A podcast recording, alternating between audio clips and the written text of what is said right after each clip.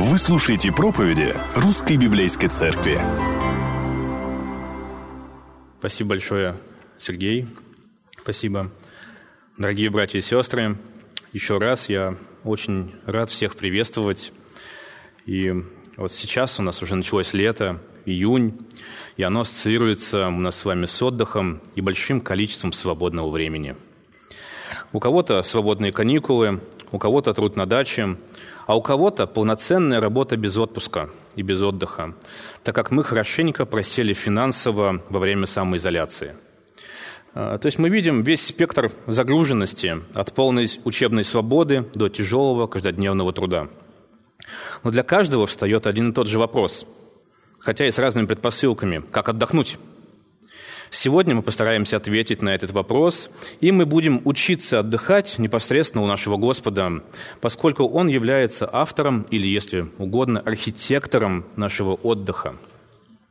Сегодня мы обратим наше внимание на вопрос об отдыхе, и по обыкновению нашему мы будем читать Писание священное. И давайте вот, откроем, или те, кто еще не закрыл книгу Второзакония, пятую главу, и еще раз прочитаем четвертую заповедь – это стихи с 12 по 15. Еще раз, Второзаконие, 5 глава, с 12 по 15 стихи. «Соблюдай субботний день и храни его святым, как повелел тебе Господь, твой Бог. Шесть дней трудись и делай всю свою работу, но седьмой день – это суббота Господа твоему Богу. Не делай в этот день никакой работы, ни ты, ни твой сын или дочь, ни слуга или служанка, ни вол, ни осел, ни какой другой скот, ни чужеземец в твоих городах, чтобы твои слуга и служанка могли отдохнуть, как и ты сам. Помни, что ты был рабом в Египте, и что Господь, твой Бог, вывел тебя оттуда могучей дланью и простертой рукой. Поэтому Господь, твой Бог, повелел тебе соблюдать субботний день. Давайте мы коротко помолимся перед разъяснением Божьего Слова – Господь милосердный, прошу Тебя, открой наш разум, открой наше сердце к восприятию Твоего Слова. Аминь. А, книга Второзакония, она написана Моисеем, вождем израильского народа, тем, кого мы называем посредником Ветхого Завета между Богом и его народом.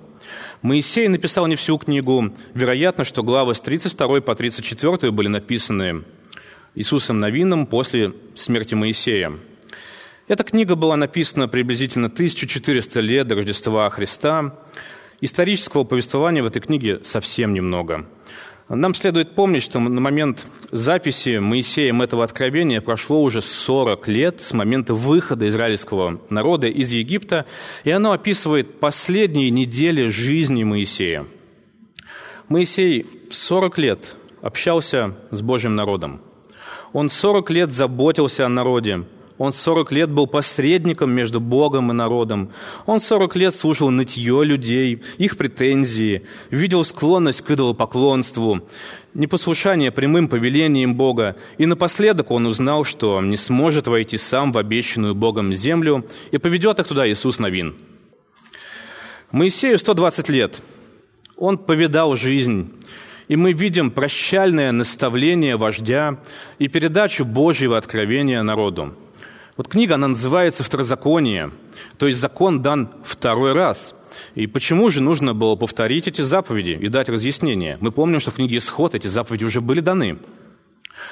Ответ простой, потому что первое поколение вышедших из египетского рабства должно было остаться в пустыне, умереть там и не войти в Ханаан, как утвердил это Бог в книге «Чисел» в 14 главе.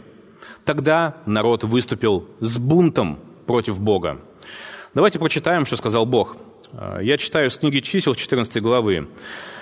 Бог говорит, «Верно, как и то, что я живу, и что слава Господа наполняет всю землю.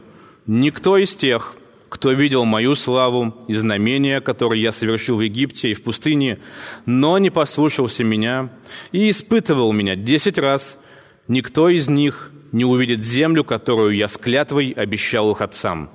Никто из тех, кто презирал меня, ее не увидит. То есть за мятеж народа против Бога Бог поклялся, что они не войдут в обещанную землю или в Божий покой. И того Бог повелевает своему слуге Моисею повторить закон второму поколению своего народа, который войдет в обещанную землю и в Божий покой. И наш отрывок – это часть десяти заповедей, непосредственно четвертая заповедь, которую мы знаем как заповедь о субботе. Наверное, нет более спорной заповеди в истории церкви, с которой нам приходилось бы сталкиваться. И я бы хотел обратить внимание на следующие предметы споров. Нужно ли нам соблюдать субботу, как она описана в четвертой заповеди? Стала ли суббота для нас воскресением? Является ли заповедь буквальной или аллегорической для нас? Стала ли вся наша жизнь одной большой субботой? И разбирать все эти вопросы крайне интересно. Но время у нас ограничено, поэтому я постараюсь коротко ответить на эти вопросы и от теоретизирования перейти больше к практическим аспектам, которые нужны нам сейчас, в 21 веке. Очевидно, что ответы на эти вопросы мы найдем в Новом Завете, никак не в Ветхом Завете. И я бы хотел коротко напомнить вам содержание третьей и четвертой главы послания к евреям, в которой нам дается ясный ответ на этот вопрос. Следует отметить, что автор послания к евреям, он толкует третью и четвертые главы о Божьем покое в спасительном смысле. Давайте прочитаем некоторые стихи из этих глав. Я прочитаю сначала третью главу 16 и 19 стихи. «Кто же были эти мятежники?» Написано о тех самых евреях, которые не вошли вот, в Божий покой. Кто же были эти мятежники? Не все ли те, кто вышел из Египта под руководством Моисея, на кого гневался Бог в течение сорока лет? Разве не на тех, кто согрешал и чьи тела пали в пустыне. Кому Бог клялся в том, что они не войдут в его покой? Разве не тем, кто не был им послушен? И мы видим, что они не могли войти из-за своего неверия. Автор послания к евреям как раз напоминает нам о тех евреях, чьи тела должны пасть в пустыне, и указывает причину этому. А причина одна – это неверие – то есть отсутствие спасительной веры не позволило первому поколению евреев войти в Божий покой. Но Божья милость, она особенная. Его рука не сократилась, чтобы спасать. И автор послания к евреям продолжает, обращаясь уже к своим современникам, то есть вот две тысячи лет назад от нас. Он обращается в 4 главе с 1 по 3 стихи. «Но еще не поздно, и обещание Бога о входе в его покой остается в силе. И давайте поэтому будем очень внимательны, чтобы никто из вас не оказался недостигшим этого покоя. Ведь нам так же, как и этим восставшим, была возвещена радостная весть, но им эта весть никакой пользы не принесла, потому что они не приняли ее с верой. Но мы, поверившие, то есть про нас с вами говорится, входим в Его покой. И еще чуть ниже обращение к еще не поверившим в Иисуса Христа – Сегодня, если услышите Его голос, то не ожесточайте ваших сердец. Если бы имелся в виду тот покой, который им дал Иисус Новин, он же вошел в землю обещанную, то Бог больше бы не говорил бы о каком-то другом дне покоя. Поэтому субботний покой остается для народа Божьего. А кто входит в покой Божий, тот отдыхает от своих трудов точно так же, как Бог от своих. Друзья, заповедь о субботе для израильского народа, она была всего лишь тенью, всего лишь указанием, проекцией на Божий покой, на истинный Божий покой, но никак не самим Божьим покоем. Однако с тех пор пришел тот, кто сказал, «Придите ко мне, все уставшие и обремененные, и я успокою вас». Возьмите на себя ермо мое и научитесь у меня, потому что я кроток и мягок сердцем, и вы найдете покой вашим душам. Ведь мое ермо не тяжело, и моя ноша легка. И не просто сказал, Он пришел и сделал. Иисус Христос сейчас является нашей субботой. Иисус Христос – это наш покой – и нам не нужна тень будущих благ. Нам не нужно соблюдать какой-то конкретный день субботы, когда мы с вами пребываем в покое у Создателя этого покоя, у самого нашего Господа Иисуса Христа. Слава Ему за наш вечный покой. Ну а воскресенье – это просто чудесный день для того, чтобы мы с вами, как сегодня, могли собраться и прославить Его имя – И теперь вы скажете, Денис, ну ты, конечно, молодец. Ты только что показал, что это заповедь о субботе, она ни к селу, ни к городу, и к нам никакого отношения не имеет. Как ты выбирал текст для проповеди? И тут я как раз хочу перейти непосредственно к внимательному изучению самой заповеди, ибо она раскрывает для нас характер Бога через учение об отдыхе. Еще раз повторю, закон дает нам глубокое понимание личности Бога, поэтому его нужно изучать крайне внимательно. И мы будем рассматривать стихи с заповедью об отдыхе с трех сторон. Вот три аспекта мы обозначим с вами. Первое – это установление или объявление заповеди. Вторая часть – это суть и разъяснение заповеди. И третья часть – это обоснование и фундамент этой заповеди. И через это все мы увидим любящий, заботливый характер Бога. Ну что же, приступим. Значит, первая часть у нас – это установление заповеди. А, почему это важно? А, потому что Бог установил заповедь об отдыхе. То и подходить к самому отдыху нужно не собственными какими-то измышлениями, а нужно учиться у Бога, как правильно отдыхать. Однако мы еще не разобрались, а, что такое отдых. Давайте рассмотрим некоторые популярные представления об отдыхе. Я проводил небольшой э, черч-опрос а, не соцопрос, а черч-опрос в нашей общине, чтобы лучше понять нас. И вот первое представление, которое достаточно популярно звучало, а, наши братья и сестры говорили, «А, от чего отдыхать? И тут возникает несколько соображений. Либо мы с вами святые, и у нас идеальное планирование времени, и своих сил, своих финансов, и действительно нет никакой проблемы с отдыхом, но верится с трудом, поскольку сердце наше лукаво. Да и по практике жизни видно, что у нас с планированием есть проблемы. А второе предположение, что мы с вами абсолютно грешные, дальше некуда, то есть вообще ничего не делаем, валяемся на диване и потому не устаем. А, тоже плохой вывод получается. Третий вариант, мы правда не понимаем, как отдыхать. Вполне разумное допущение. А, и здесь нужно понять, что надо разобраться – то есть, если мы не понимаем чего-то, чего сказал Бог, то в нашей ответственности с этим разобраться. Иначе мы просто не любим Господа от всего сердца и от всего нашего разума. Просто мы не пытаемся понять, что Бог хотел нам сказать, и поэтому оставлять вопрос с отдыхом в стране тоже нельзя.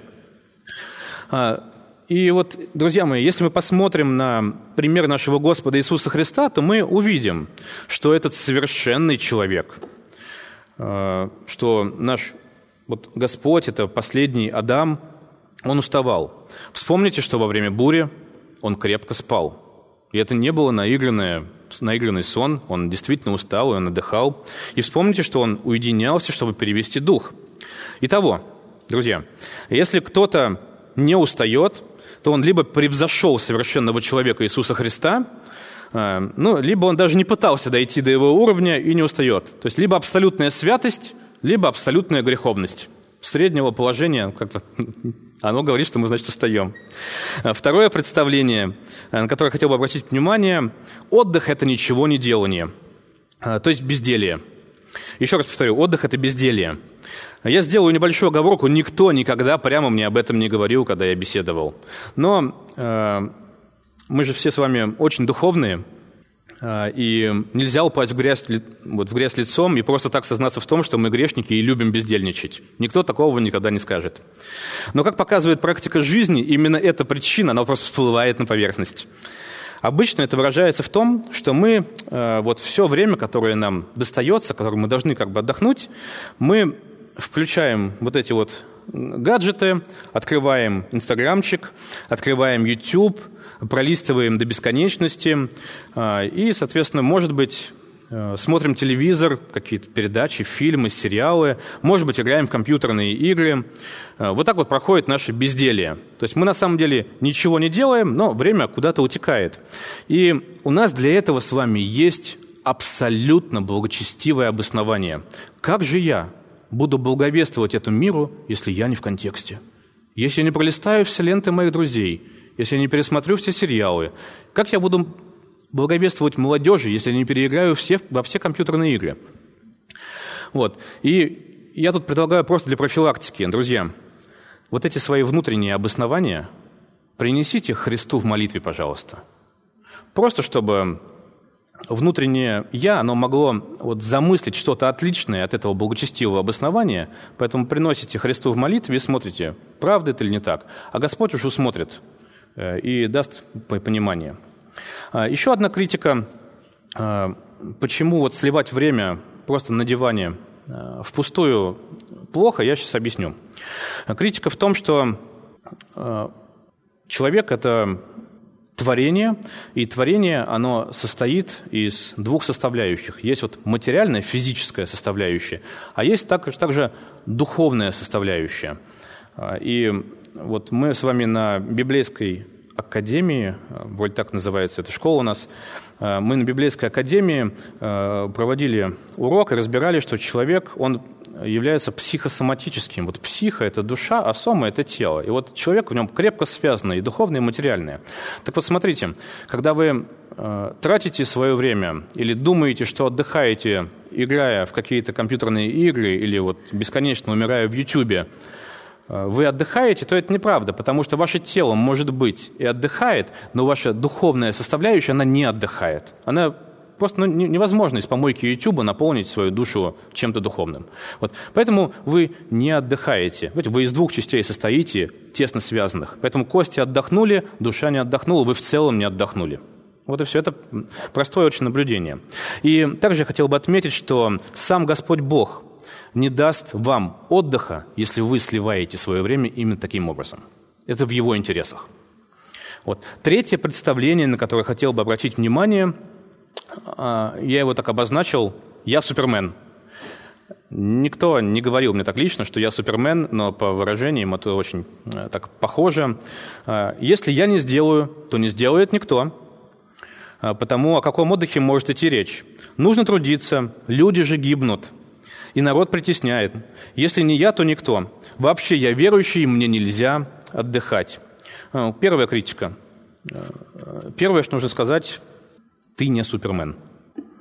И даже Иисус не был суперменом в том смысле, в котором мы привыкли об этом думать. У тебя нет бесконечной силы, бесконечной энергии, бесконечного времени.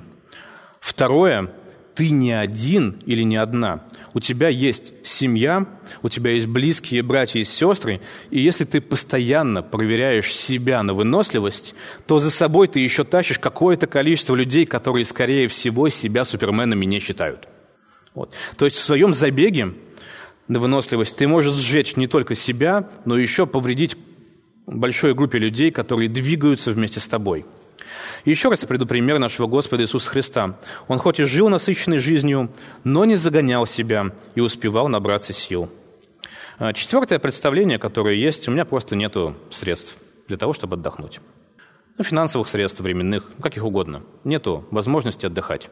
Это тоже заблуждение, потому что если мы посмотрим на израильский народ, который 40 лет шел по пустыне, у них не было отпуска. Вот мы идем по пустыне, я отлучусь на две недели на соседнем оазисе, отдохну и вернусь обратно в стан и пойдем дальше вместе. У них не было такого отдыха. Поэтому э, делаем э, вывод, что отдых, он не зависит от финансов.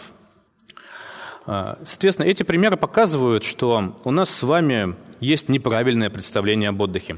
Хотя Бога крайне сильно заботит этот вопрос. И я хочу напомнить, что заповедь о субботе, она находится среди десяти заповедей, данных Богом своим народу. Давайте еще раз прочитаем установление этой заповеди. «Соблюдай субботний день и храни его святым, как повелел тебе Господь твой Бог. Шесть дней трудись и делай всю свою работу, но седьмой день – это суббота Господу твоему Богу». Первое наблюдение в этом тексте, которое нужно сделать. Бог дает заповедь. И это значит, что Он заинтересован в том, чтобы мы могли отдохнуть. Еще раз, друзья, Бог дал заповедь не просто так. Раз Он что-то делает, значит, у него есть для этого очень веская причина. Вспомните израильский народ, который стоит перед горой. Вот нам Сергей читал сейчас э, текст с напоминанием. Народ измотан каторгой в Египте – Выходных не было в Египте. Они трудились 7 дней в неделю. Был план по производству кирпичей. То есть нужно было сделать очень много. Работа стала невыносимой, когда фараон ужесточил требования по сбору соломы или кирпичей, то есть количество работы тогда увеличилось. Потом были египетские казни, потом исход из Египта, потом была погоня фараона, проход через море. И вот после всего этого Бог обращается к своему народу и говорит, у тебя теперь есть законный выходной. Друзья, мы с вами живем во время, когда у нас есть в среднем два выходных дня. Это установлено нашим государством. И даже не два выходных. У нас есть этот замечательный вечер пятницы, когда мы можем начать отдыхать. Друзья, поблагодарите просто Бога за то, что у нас есть выходные. А теперь представьте, что у вас в течение сотни лет, то есть никогда, не было вечера пятницы, даже вечера пятницы. Вы вымотаны и физически, потому что тяжкий труд. И второе, вы вымотаны безысходностью, потому что этому нет конца. Луч надежды не светит. Нет луча света в конце туннеля, потому что нету ни тоннеля и нету луча. Это полная безысходность. Вы сто лет пашете. И здесь мы должны признать благость нашего Господа, который любит свой народ и печется о нем. Что делает Бог, когда выводит людей из этого рабства на поклонение себе в пустыню. Что он делает? Он объявляет заповедь об отдыхе. Люди, которые никогда не видели отдыха, они получили законный день отдыха. Еще раз, друзья, провозглашение отдыха в четвертой заповеди – это и есть проявление заботливой, участливой, нежной любви отца к своим детям.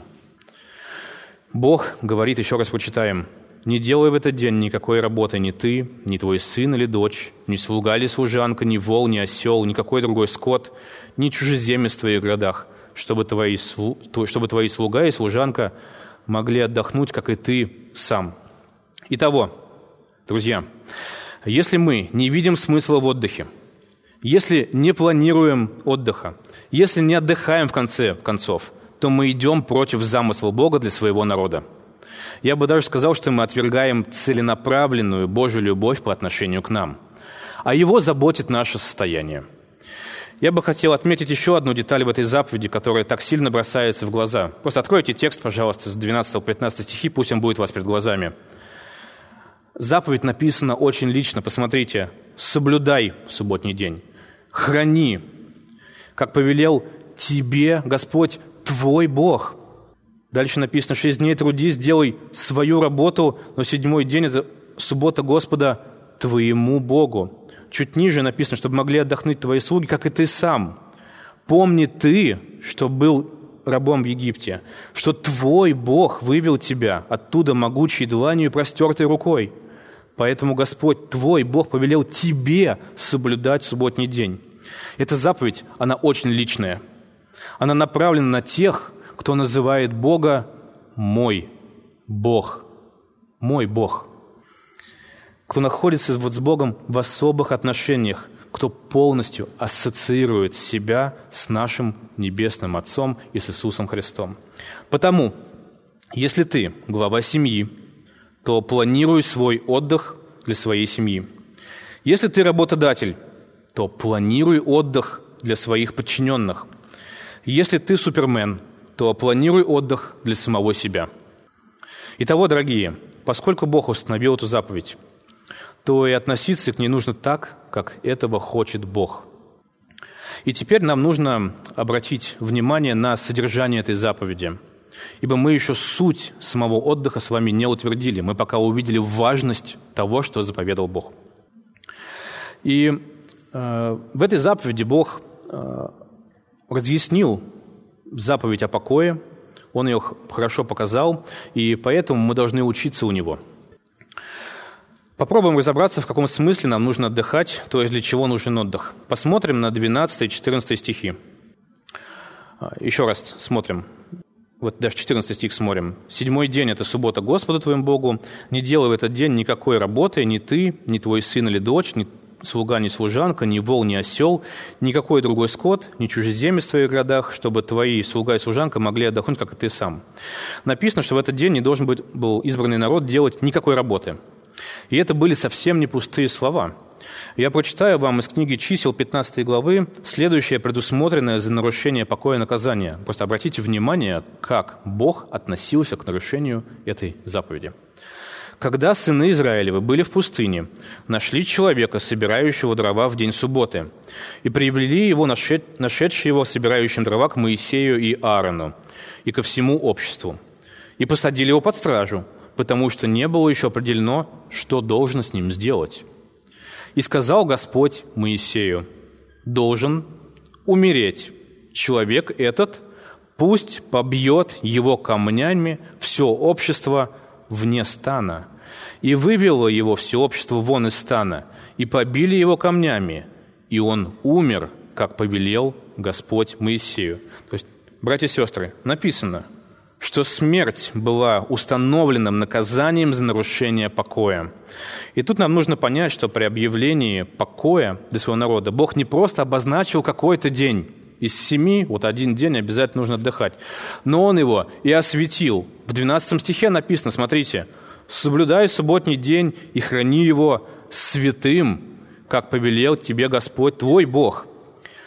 То есть, как в человеке духовное связано с материальным, так и этот день является объединением духовного и материального или физического. И отдых человека не может случиться, если не отдохнет и душа, и тело.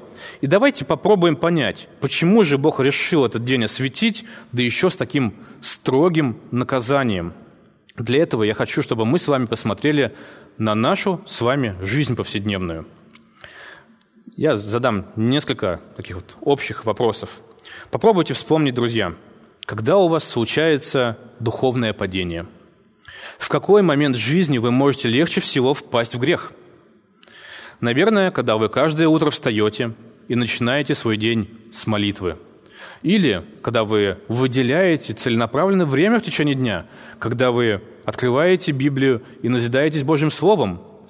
Или когда вы бежите в припрыжку на малую группу, как можно быстрее открываете Zoom и своему лидеру уже пишете, когда же, когда начнется наша встреча. Разве в это время? Ну, конечно, нет. Конечно, нет. Наше духовное падение начинается тогда, когда мы перестаем видеть Евангелие перед своими глазами, когда мы полностью поглощены своей работой, своими делами, своими заботами, нацеленными на достижение своих интересов. И, друзья, еще вспомните, вот просто вспомните на протяжении общения вот друг с другом, о чем мы чаще всего просим молиться – не о каких-то вот острых нуждах, которые там происходят, а вот чаще всего какая молитва? По моему наблюдению, эта молитва, молитвенная просьба звучит так. Что-то я стал мало молиться и читать Библию. Я думаю, вы узнаете, что вы часто это слышите.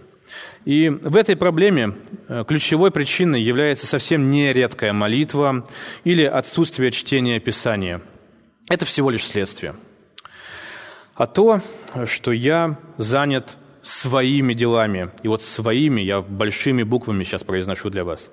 Потому Бог для своего народа отделяет и посвящает целый день для самого себя, чтобы Божий народ мог остановиться, сделать паузу, отложить все свои дела и подумать над делами Божьими, которые Он совершает через нас. Еще раз, друзья, Бог дает день отдыха, чтобы мы могли с вами остановиться и пересмотреть, что же происходило в моей жизни. Это было так во времена израильского народа. И именно это есть освящение этого дня. В этот день жесткой остановки полезно сделать следующее. Полезно обернуться назад и проанализировать все, что произошло со мной за прошедшие дни – оценить, как выглядела моя рабочая неделя в глазах Господа, попросить прощения и раскаяться в своих совершенных грехах, пересмотреть какие-то стороны жизни своей, которые не принесены на, не принесены на алтарь Божьей славы, поблагодарить Бога за то, кто Он есть, и за Его Евангелие. То есть раз в неделю Бог требовал, чтобы люди остановились физически, чтобы поразмыслить о духовном – чтобы поразмыслить о Его милости и о Его благодати. Так и написано в последнем стихе нашего отрывка. Посмотрите на 15 стих. «Помни, что ты был рабом в Египте, и что Господь твой Бог вывел тебя оттуда могучей дланью, простертой рукой. Поэтому Господь твой Бог повелел тебе соблюдать субботний день». Вот она здесь, причинно-следственная связь. В начале проповеди мы с вами читали послание к евреям, в котором утверждается, что у нас теперь не один день субботы. Но Христос есть наша суббота, то есть наш покой. И мы в покое с вами 24 на 7. Вся наша жизнь – это пребывание в Божьем покое. Мы с вами чудесным образом объединены в Иисусе Христе. Поэтому вся наша жизнь, и каждый миг и каждый шаг посвящены Иисусу Христу это значит, что наше положение, оно существенно превосходит положение израильского народа, когда он ходил по пустыне. И это превосходство, оно связано именно с единством со Христом. И теперь вы меня спросите, ну, Денис, ну где же отдых-то? Я скажу, отличный вопрос. Я предлагаю посмотреть на книгу «Бытие», когда Бог творил – к седьмому дню Бог закончил труд, который Он совершал, и на седьмой день Он отдыхал от всех своих дел. Бог благословил седьмой день и сделал его святым, потому что в этот день Он отдыхал от своего труда, который Он делал и завершил. Бог отдыхал в седьмой день, и вы меня спросите, что? Денис, как Бог устал? Что случилось? Как наш всемогущий Бог? Как наш Вседержитель как наш величайший, милостивый Искупитель мог устать? Ответ – никак. Он не устал. Однако вспомните, что он сказал по окончании творения. Что он сказал в конце шестого дня? «И увидел Бог все, что он создал, и вот хорошо весьма». Так вот, я думаю, что Бог созерцал то, что он сделал, и получал удовлетворение от того, что он совершил – еще раз повторю, Бог получал удовлетворение от того, что Он хорошо потрудился. И в этом для нас есть много духовной пользы. Давайте посмотрим на нашу с вами жизнь и поймем, что нам мешает отдохнуть, получая отдых через удовлетворение от того, что мы с вами делаем. И вот несколько проблем, которые я хотел бы с вами э, рассмотреть сейчас. Мы с вами не можем отдохнуть, когда не удовлетворены качеством той работы, которую мы с вами проделали. Это значит, что мы выполняем с вами работу спустя рукава, то есть сделать и забыть. А, библейское отношение к труду не в фокусе сегодняшней проповеди. Я лишь напомню назидательный стих из послания апостола Павла в город Колосы. В третьей главе я читаю. «Рабы, во всем повинуйтесь господам вашим по плоти, не в глазах только служаем, как человек-угодники, но в простоте сердца, боясь Бога. И все, что делаете, делайте от души, как для Господа, а не для человеков, зная, что в воздаянии от Господа получите наследие, ибо вы служите Господу Христу. А кто неправо поступит, тот получит по своей неправде. У него нет лицеприятия. То есть, когда вы выполняете работу с качеством «лишь бы от меня отстали», просто сбросить с себя работу, то вы не понимаете на самом деле, для кого вы выполняете доверенный вам труд. Вы просто не понимаете. Подумайте над этим на досуге. Вторая проблема, которую я хотел бы осветить, мы с вами не можем отдохнуть, когда не удовлетворены самой работой, то есть контентом работы. Что именно мы с вами делаем? Это значит, что у нас внутри с вами есть некоторый бунт против того, кто нас на эту работу поставил. И э, и не дает, возможно, этот кто-то нам какой-то другой работы, которая бы нам нравилась. А поставил нас туда сам Бог. И, да, на, рабо- на любой работе есть вещи, которыми неприятно заниматься. Это различного рода рутина. Или, э, может быть, это общение с какими-то особенными клиентами. Или, может быть, поставщиками, или, может быть, у вас начальник самодур, или, может быть, ваши коллеги просто не дотягивают до какого-то уровня работы и все время косячат, и вас все это дело раздражает. Но, друзья, какими бы ни были внешние условия, за ними стоит крепкая и властная рука Бога. Пока вы это не, ос- не, осоз- не осознаете, то точно не сможете насладиться результатами своего труда. Вот запомните это. Второе, э, есть как бы даже не работа, а вот сейчас я хотел бы обратиться к нашим дорогим мамам в церкви, у которых много детей. А, вы не работаете, но сидите с ними, и у вас загрузка 24 на 7. То есть у вас нет выходных вот этих вот законных, когда вам два дня в неделю дают отдохнуть. И это большая беда. Я как муж и отец понимаю, что детьми бывает сложно. Нам с Леной бывает сложно с двумя детьми, а у некоторых из вас детей гораздо больше. И тут действительно пара часов тишины могут иметь существенный эффект на качество отдыха. И здесь, друзья, я призываю наши малые группы. Я призываю вас послужить простым и очень немудренным служением. Дайте, подарите, обеспечьте выходной семьям, у которых есть дети. Просто дайте мужу и жене побыть вместе. Отпустите их погулять. Дайте им выспаться. Развлекайте их детей как можете, просто отключите телефоны, чтобы вам никто не позвонил и не спросил, как наши дети. Все, телефонов нету.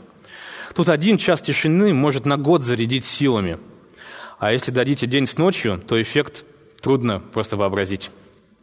Я не сам выдумал это, братья и сестры. А, это вот братья и сестры с нашей малой группы так нам с Леной послужили. Я вижу в этом хороший пример для всей церкви. Просто отпустите на денечек погулять.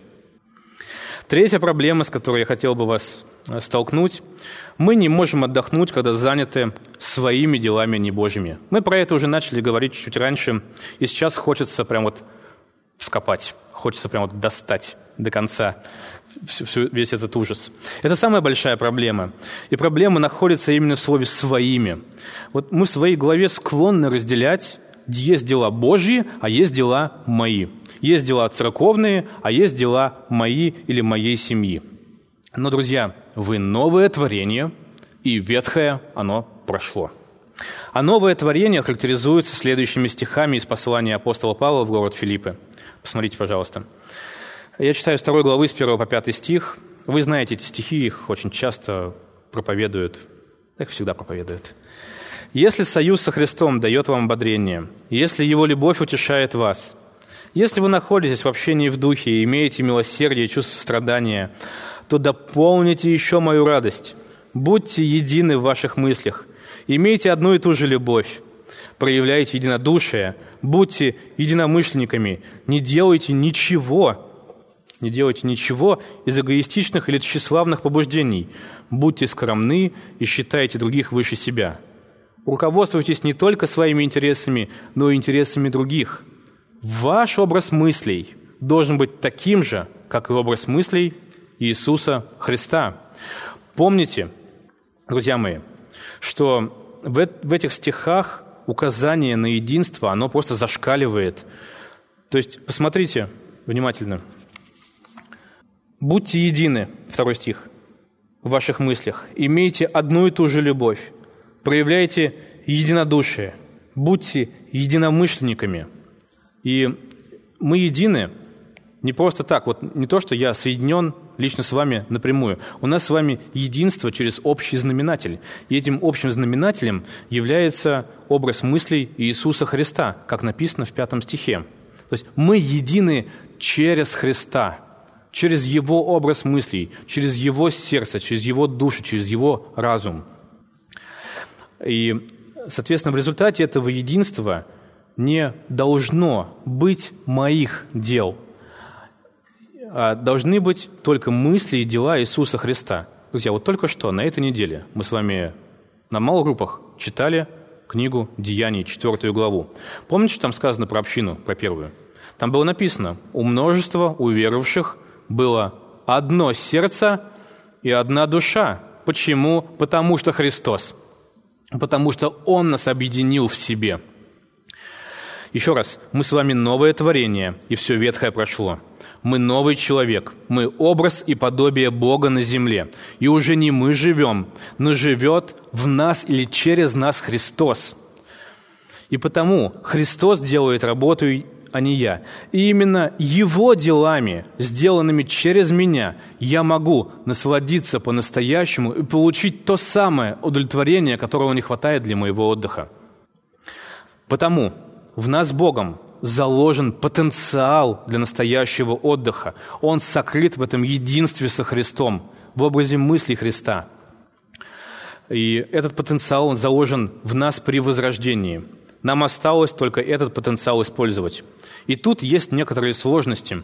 И чтобы сделать это более понятным, я бы хотел внести небольшой пример для вас, небольшую иллюстрацию. Представьте себе некий механизм, часовой механизм, например, в котором много шестеренок. И эти шестеренки, они вращаются, соприкасаясь зубчиками. Ну, представляете, шестеренку крутит шестеренку. Одна шестеренка крутит вторую, а вторая, в свою очередь, третью и так далее. Чтобы вращение было наиболее эффективным, форму зубчиков делают определенные формы, чтобы они соприкасались определенным образом. Эта форма, она называется эвольвента – Простите, что вношу у вас технический термин, но запомните. Эвольвента – это форма, по которой соприкасаются зубчики. Если же форма зубцов не является эвольвентой, то начинают происходить различные физические эффекты. Например, трение, проскальзывание, вибрации, неверное давление на зубцы, и в конечном итоге это приводит к тому, что шестеренка приходит в негодность достаточно быстро. И теперь представьте – что вы являетесь такой шестеренкой, которую Бог выдернул из мира, из вот механизма этого мира, и поместил в свой чудесный механизм, который крутит Божьи дела. Вот вас выдернули и вставили в новый механизм. И вы видите, что у вас появляется какое-то лишнее трение. У вас появляется лишнее напряжение, которое выражается в ропоте и недовольстве – Скорее всего, это означает, что ваша форма все еще не соответствует божественной эвольвенте. То есть вы не работаете оптимальным образом в этом Божьем механизме. И ни о каком отдыхе здесь речь не может идти, потому что механизм работает в напряжении. И когда мы видим в себе такие симптомы износа, а, или вибраций, или трений, перегревов, то мы можем сделать следующее предположение. Предположение номер один – Бог работает с вами и обтесывает через эту работу, чтобы вы, скорее всего, приняли эту верную форму. И потому с радостью принимайте такие испытания, которые Бог вам посылает, и перечитывайте послание Якова для утешения. Второе предположение. А, я хочу отметить, что в этой шестеренке, вот в вас, как в шестеренке, может быть изъян. И я сейчас говорю о грехе – то есть мы с вами не стали безгрешными и все еще согрешаем. И этот грех – это дефект, который не дает функционировать механизму слаженно. И когда вот механизм не работает слаженно, опять вибрация какая-то появляется или еще что-то, то механизм приходит в негодность, он ломается. То есть вот Божий механизм, наша церковь не может так трудиться, если есть изъяны. Да? То есть он будет работать гораздо лучше, если эти изъяны будут уходить. Друзья, я призываю вас, если у вас есть какой-то запинающий грех. Если есть незрелость, какая-то нездравость, и вы знаете о ней, то я призываю, оставьте ее. Если не можете сами, обратитесь к братьям и сестрам, чтобы помолились. Возьмите пост. Но, друзья мои, оставьте грех, покайтесь. Этот грех также омыт кровью Христа, друзья мои. Просто оставьте грех, раскайтесь и исправьтесь. Вот это наличие внутреннего напряжения из нераскаянного греха не позволит вам в полной мере насладиться работой и последующим отдыхом. Бог просто не будет этого допускать. Третье предположение. Вполне возможно, что вы, как шестеренка, чужеродны божественному механизму. То есть вы каким-то образом оказались в этом Божьем маховике. Да, он работает, вы крутитесь внутри, но этот механизм не стал вашим механизмом – то есть вы чужеродны для него. И вы не стали новым творением, потому вся работа этого божественного маховика не стала истинно вашей работой. Потому у вас постоянное напряжение, потому у вас постоянное недовольство, потому у вас постоянные распри и конфликты в работе этого механизма. И здесь я призываю вас, покайтесь. Отвернитесь от ваших грехов и уверуйте в Евангелие. Как мы помним, первое поколение израильского народа, оно не вошло в Божий покой по причине неверия. Поэтому, если вы всей душой не доверились Христу, настоящего отдыха вам не видать, как своих ушей. Еще раз повторюсь, покайтесь. Четвертая проблема, на которую стоит обратить внимание, это проблема, которую я в своей жизни увидел. Это моя личная незрелость. А, и я бы назвал эту проблему «тревожное сердце». Это когда нет покоя на душе. Например, вот мы с своей семьей, э, с моей семьей иногда ездим отдыхать. Мы делаем это во время нашего отпуска, моего отпуска. И в этом году у нас еще наложились ограничения в виде нашего школьника, то есть мы можем поехать отдыхать только когда у Елисея есть э, каникулы. Так вот, когда я уезжаю в отпуск, то первую неделю я вообще не могу расслабиться. И это связано с тем, что у нас десятки проектов. И все важные. Везде нужно участие, внимание, выполнение разных задач. И голова забита вопросами, как они там, все ли в порядке. Вдруг сейчас прилетит какое-то сообщение, какой-то звонок, и нужно будет срочно реагировать. И я не выпускаю ноутбук из рук. Я иду с наушником в ухе, телефон всегда готов. И это плод моего греховного сердца. Все знают, что я в отпуске, все коллеги, все друзья в церкви знают, что я в отпуске, родители знают, что я в отпуске. Вот. И никто не собирается специально меня беспокоить, мешать отдыху. А моя голова сейчас не с моей семьей, моя голова с работой, она все еще там что-то делает. Это рождает целый ворох проблем. Я сам не отдыхаю, и моей семье не отдаю. И я признаю, что отдыхать я не умею. И мне самому нужно учиться у моего Бога, как вот мы сейчас учимся в этой заповеди. Моя... А, и, и потому вот текст от меня сильно обличает. Когда я готовился к проповеди, я понимал, что ну, у меня много незрелости в этом вопросе. Я думаю, что такая проблема может быть и у вас. И корень этой проблемы – это как раз недоверие Богу. А Он печется о нас. И Он нам говорит, возложи свои заботы на Него, ибо Он печется о нас, а я не возлагаю. И это мое проявление доверия. Это вознесение все-таки моего «я», как я размышляю о себе, и моих способностей, и моей ответственности выше его. В общем, есть мне в чем подрасти. Друзья, давайте попробуем суммировать все то, что мы с вами сейчас обсудили. Отдых или покой – это комплексное понятие, которое имеет как духовную, так и физическую составляющую. Потому что Бог не только повелел отдыхать, но Он и осветил этот день. И мы с вами не можем отдохнуть, если не отдыхает и тело, и душа. А наша душа не может отдыхать по причине греха. Либо мы занимаемся своими делами небожьими, либо мы живем в каком-то грехе и нужно раскаяться, либо мы берем слишком много на себя и не доверяем Богу, который печется о нас, как я это делаю иногда. Либо наша душа никогда не была возрождена Богом, и нам нужно покаяние и примирение с Богом. Итого, дорогие, поскольку Бог дал пояснение этой заповеди, то учиться отдыхать мы должны только в нем, во Христе. Теперь нам нужно обратить внимание на фундамент этой заповеди. Мы подходим к завершению, кульминации. А, то есть нам нужно понять причину, по которой Бог установил эту заповедь. И я бы так сказал, что нам следует учиться у нашего, отдыхать у нашего Бога, поскольку эта заповедь основана непосредственно на Евангелии.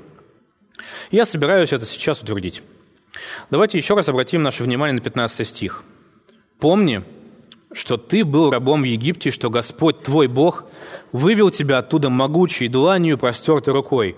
Поэтому Господь твой Бог повелел тебе соблюдать субботний день». Я утверждаю, что в этом стихе находится прообраз Евангелия. Наблюдение первое.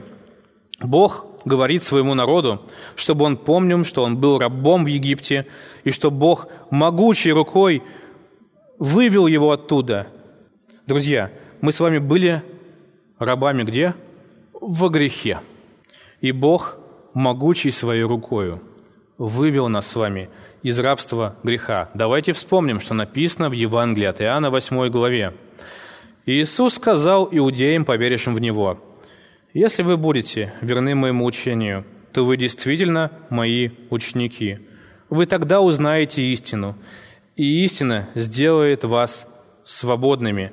Они ответили ему, «Мы потомки Авраама, и никогда не были никому рабами. Как это мы можем, как, как-то мы можем стать свободными?» Иисус ответил, «Каждый, кто грешит, есть раб греха. Раб не всегда будет жить в семье, а сын в ней живет всегда. Поэтому, если сын вас освободит, то будете действительно свободными. Моисей был посредником Ветхого Завета между Богом и народом и вывел людей из египетского рабства в пустыню на поклонению Богу. Моисей был прообразом Иисуса Христа и говорил, что восстанет из вашей среды новый пророк, которого нужно слушать. И вот приходит Иисус Христос для того, чтобы освободить свой народ из рабства греха и привести на поклонение Богу. Друзья, но это не Евангелие. Это прообраз Иисуса Христа, который пришел вытащить нас из рабства греха. Второе наблюдение. Оно находится не в этом стихе, но является неотъемлемой частью десяти заповедей. Оно находится в седьмой главе. Второзаконие, седьмая глава, 7 по 9 стихи. «Господь пожелал избрать вас не потому, что вы были многочисленнее других народов, ведь вы были самыми малочисленными, а потому что любит вас, и для того, чтобы сдержать клятву, данную им вашим отцам.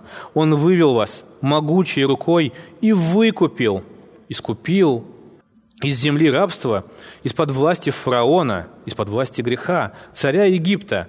И так знай, что Господь твой Бог есть Бог – он верный Бог, хранящий свой завет милости к тысячам поколений тех, кто любит Его и соблюдает Его повеление. То есть, друзья мои, причина вывода своего народа на свободу кроется в чем? В Божьей любви, а не в заслугах этого народа. Так и написано. Бог любит нас. Это начало Евангелия, друзья. Бог возлюбил своих от начала. Третье наблюдение, на которое нужно обратить внимание, оно кроется в первой из десяти заповедей, повторяется в четвертой о субботе. Я первую заповедь прочитаю. «Я Господь твой Бог, который вывел тебя из Египта, земли рабства. Пусть не будет у тебя других богов, кроме меня». Друзья, Бог сначала вывел людей из рабства и только потом дал свой закон. Еще раз, это очень важное наблюдение. Это суть Евангелия. Бог сначала дает свободу от рабства греха, а только потом дает заповедь об отдыхе. Это Евангелие. Иисус сначала по своей благодати выдергивает нас из рабства греха, и только потом ожидает исполнения Его повелений. То есть мы становимся учениками после того, как Он выдернул из рабства греха. Никак не наоборот. Еще раз, сначала идет спасающая благодать, а затем уже дела праведности, как следствие. В Новом Завете есть только одно повеление, которое имеет отношение ко всем людям. Вспомните книгу Деяний, 17 главу. Итак, оставляя времена неведения, Бог сейчас повелевает всем людям повсюду покаяться. Дорогой слушатель, если ты не примирился со Христом, то Бог через этот стих обращается к тебе и повелевает во всей своей мощи. Покайся, покайся в своем бунте против Бога, уверуй в Евангелие, выйди из рабства греха и следуй за Христом. Но, друзья, все остальные заповеди, все остальные повеления, которые мы находим в, общем, в Новом Завете, они нацелены напрямую к нам, к Божьей Церкви, к Его царственному священству, к людям, взятым в удел, к нам, к избранному народу для прославления святого Божьего имени. И вот эти вот повеления Иисуса Христа, которые относятся к нам сейчас, эти повеления не тяжкие. Они, наоборот, естественны для нового творения, для образа Божьего. Эти заповеди установлены для нашего блага. Они преисполнены Божьей любви и заботы о своем народе. Это относится к заповеди о Божьем покое, об отдыхе, как мы с вами уже смотрели – Друзья, если вы находите в себе те симптомы, которые я озвучивал сегодня, этот стресс, лишнее напряжение, перегревы, ропот, то их причина кроется в грехе. И единственным способом освободиться от всех этих симптомов, от всех этих проблем, которые я сегодня обозначил, это будет только Евангелие. Вспомните, Бог хочет, чтобы вы были свободны. Свободны от греха. Это его цель. Вот. Поэтому, дорогие друзья, братья и сестры, несите свои переживания и грехи Христу, ибо ваш отдых находится в области Его пристального внимания. Дорогие, вот мы сейчас увидели, что эта заповедь, она основана на Евангелии. И нам нужно учиться у нашего Господа, у нашего дорогого Иисуса Христа отдыхать. А сегодня мы постарались рассмотреть замысел Вседержителя об отдыхе.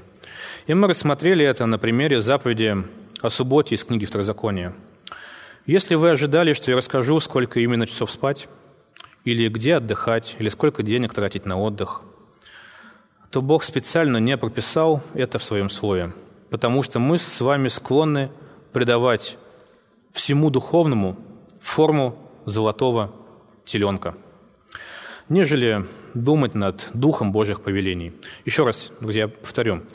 Вот все духовное, что Бог нам повелевает, мы всегда хотим придать этому форму, как это сделал израильский народ, и придал форму золотому теленку. Так что помыслите лучше над тем, что правильный отдых души приведет к правильной форме отдыха физического, и никак не наоборот – мы с вами смотрели, что можно валяться на диване и просто слить в помойку все это время и не отдохнуть таким образом. Попробуйте также поразмыслить на досуге о том, что ваша жизнь – это не ваша жизнь. Христианство – это не воскресенье, то есть не воскресное собрание. Христианство – это суббота, причем суббота 24 на 7. Это Божий покой. И если вам сейчас не нравится или вызывает напряжение наше собрание, встречи, внимание к себе, участливая забота, когда к вам приходят и задают, может быть, неудобные вопросы о вашей жизни. Если вас напрягают попытки общаться с вами глубже, чем просто «как дела, слава Богу?», вот, то вам точно это не будет нравиться в вечности. Подумайте над этим.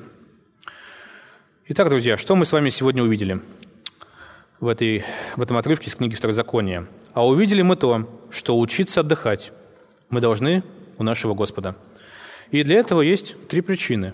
Первая причина – Бог объявил отдых для своего народа. Бог его полностью обосновал и объяснил, как нужно отдыхать. И третье – Бог а, поставил фундамент этой заповеди на Евангелии только. Следовательно, учитесь отдыхать у нашего Бога. Давайте, друзья, помолимся. Дорогой наш Господь Иисус Христос, мы благодарим Тебя за Твою любовь, за Твою бесконечную милость, за Твою бесконечную благодать, которую Ты проявлял, проявляешь и будешь проявлять по отношению к нам. Господь, научи нас, пожалуйста, любить Твои повеления, Господь, любить Твой закон, Господь, чтобы мы видели в нем Твой характер, Твою крепкую, заботливую руку.